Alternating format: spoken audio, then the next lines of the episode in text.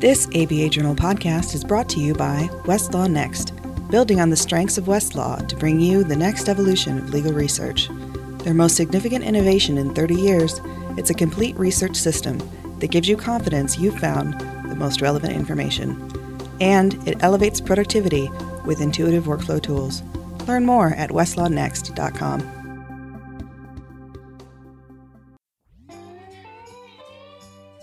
people who have law degrees say they have no regrets, but really, how many practicing lawyers do you know who love going to work every day? I'm Stephanie Francis Ward, and here at the ABA Journal, we decided to search a few out and talk to them about the hows and whys of what it is they love about what they do.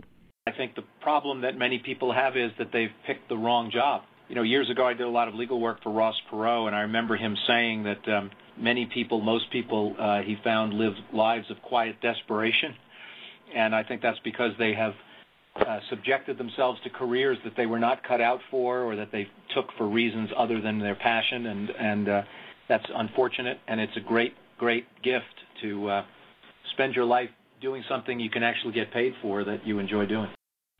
Evan Chesler is a working class kid from the Bronx. He's the first person in his family to go to college, and he never imagined he'd be leading Cravath, Swaine and Moore atop that the farm Wall Street law firm that global corporations go to when they're facing significant litigation. I remember my my mother uh, thinking that I should um, that I should uh, get a civil service job because during the depression, people who worked for the government were the only people who could reliably expect a paycheck every week and she thought it was very important to have that kind of stability. So, I mean, you know, their their expectations were colored by their own experience, and I knew that those weren't my expectations, but I didn't think that I was at a place in the world from which I could I could launch a trajectory that would uh, take me to where I ended up. When he was 13, Evan Chesler knew he wanted to be a lawyer.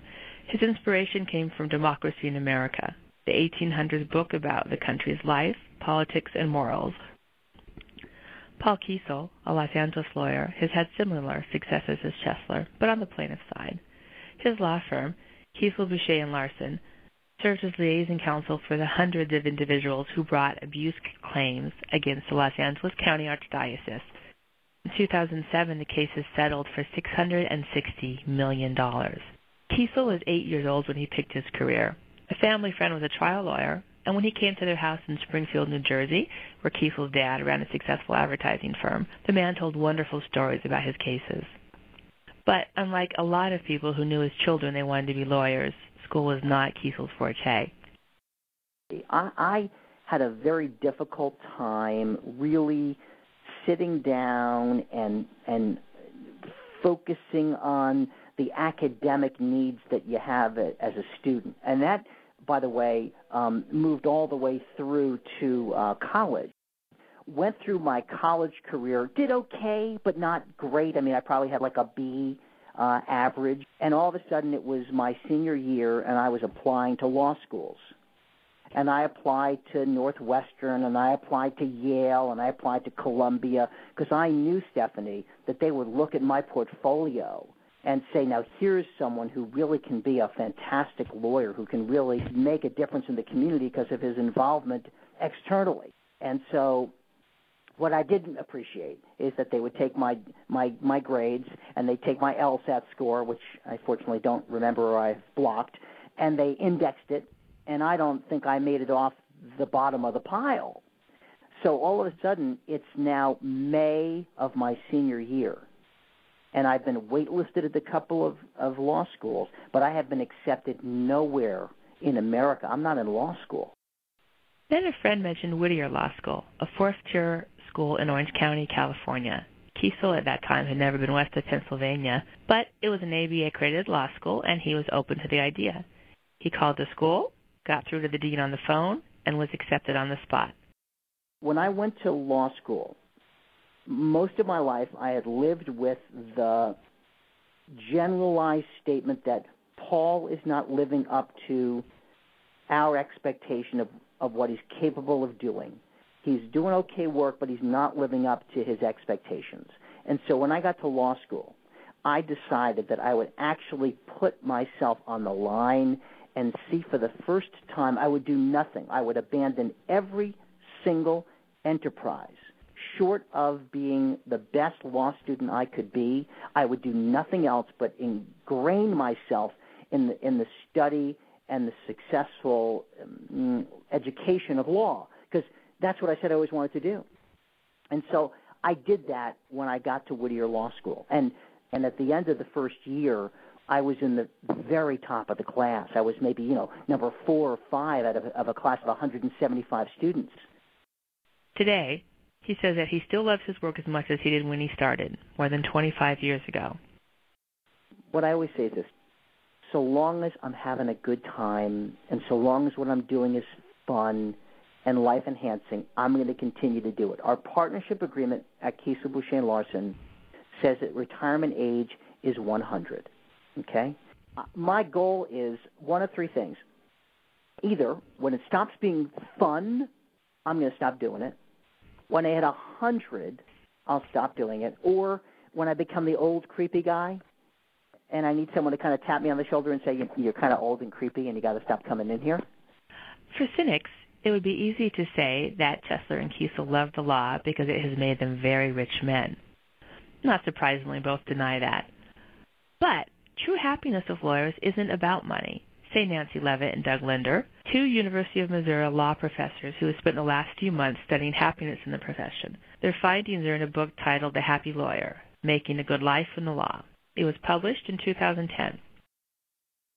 The lawyers who are happy lawyers, for the most part, are ones who uh, pay attention to the law, that they, they pay attention uh, to their work, that they respect the traditions of, of the law, that they see themselves as doing work of value, that that it, that, it, that, that there's something in law that that really um, still motivates them. You know, whether it's the puzzle solving or it's the relationships or um, the feeling that they're contributing to society. There has to be something there that that holds their attention. And if they don't have that attention, if they they're bored with what they're doing, if it's just passing time, they're going to be unhappy lawyers.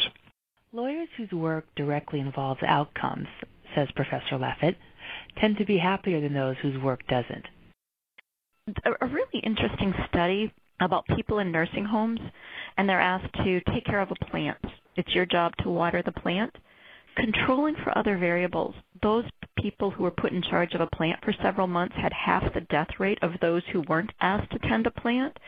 And researchers have extrapolated on this, and they have concluded that people like their work when they have the sense that what they do matters, that mattering matters. So, one of the things we learned from our inquiries is that if anybody offers you a job where no one's fortunes, no one's well being depend in any way on what you do, don't take the job. You're not going to be happy because mattering is so important. One final surprise, I guess, is we found that, that graduates of fourth tier law schools tend to be happier than graduates of the top tier law schools. Um, in part, I, I think, because of the unrealistic expectations that people have coming out of the top national law schools. They've worked hard, they've you know climbed to the top of the ladder They've succeeded at everything they've done and they expect they're going to succeed in the happiness game but that doesn't seem to translate that that uh maybe the lawyers who are just sort of happy to be lawyers they barely made it you know they're the first lawyers of their family or whatever those those people tend to to to value what they've gotten a little bit more than than people who've come out of the top law schools Edwin Johnson III graduated from Cooley Law School in 2009 when he was 52 years old. He got the degree after 30 years of stopping and starting various college programs.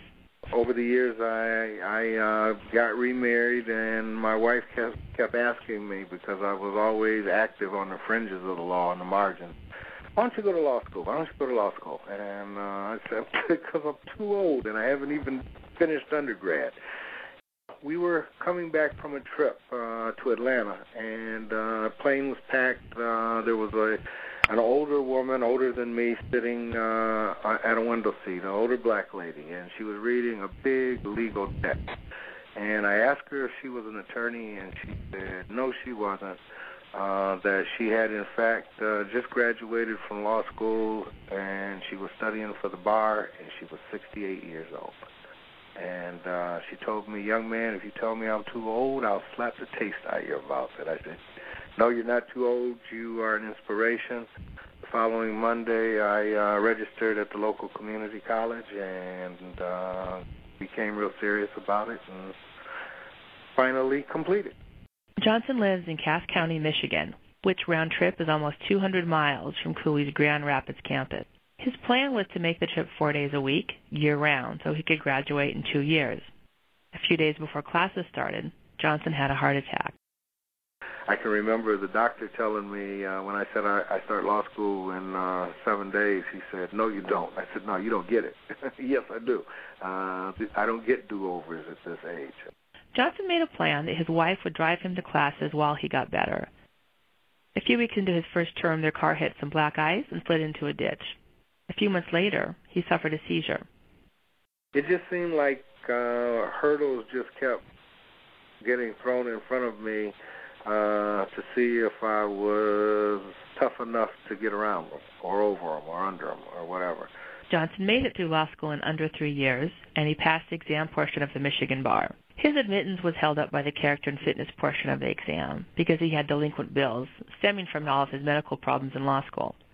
But eventually, he was admitted to practice law in October of 2010. He started his own criminal defense practice in Cassopolis, a rural town in southwestern Michigan.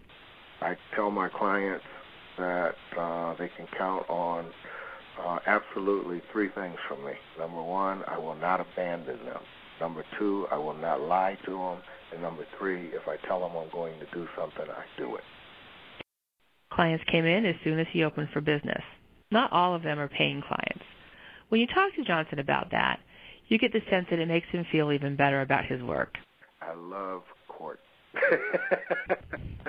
I love arguing. Uh, I love trying to find that little niche, uh, that little nugget, that little kernel. He'll tell you, somewhat proudly, that after three months in practice, he's already angered some judge and other lawyers in Cass County the the thing that uh, I've had two things that said said to me that uh, I am have been very proud over of, over the past three months. I had a caseworker at DHS tell me that I was loud and unprofessional in a letter, and we framed it. And uh, people typically say when they first meet me that I don't look like a lawyer. to a certain extent, on paper, Edwin Johnson may not seem like someone who'd be a very happy lawyer. He's a fairly recent heart attack victim he graduated from law school in one of the worst years ever to find a job, and he doesn't have a full roster of paying clients. But obviously, Edwin Johnson is a pretty happy guy, and he draws a fair amount of joy from his legal work, much like Evan Chesler and Paul Kiesel. So if you're a lawyer having a hard time finding your happiness, think about these three guys, and maybe they'll cheer you up a bit.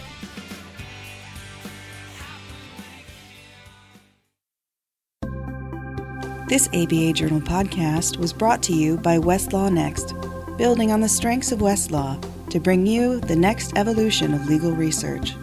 Their most significant innovation in 30 years, it's a complete research system that gives you confidence you've found the most relevant information. And it elevates productivity with intuitive workflow tools.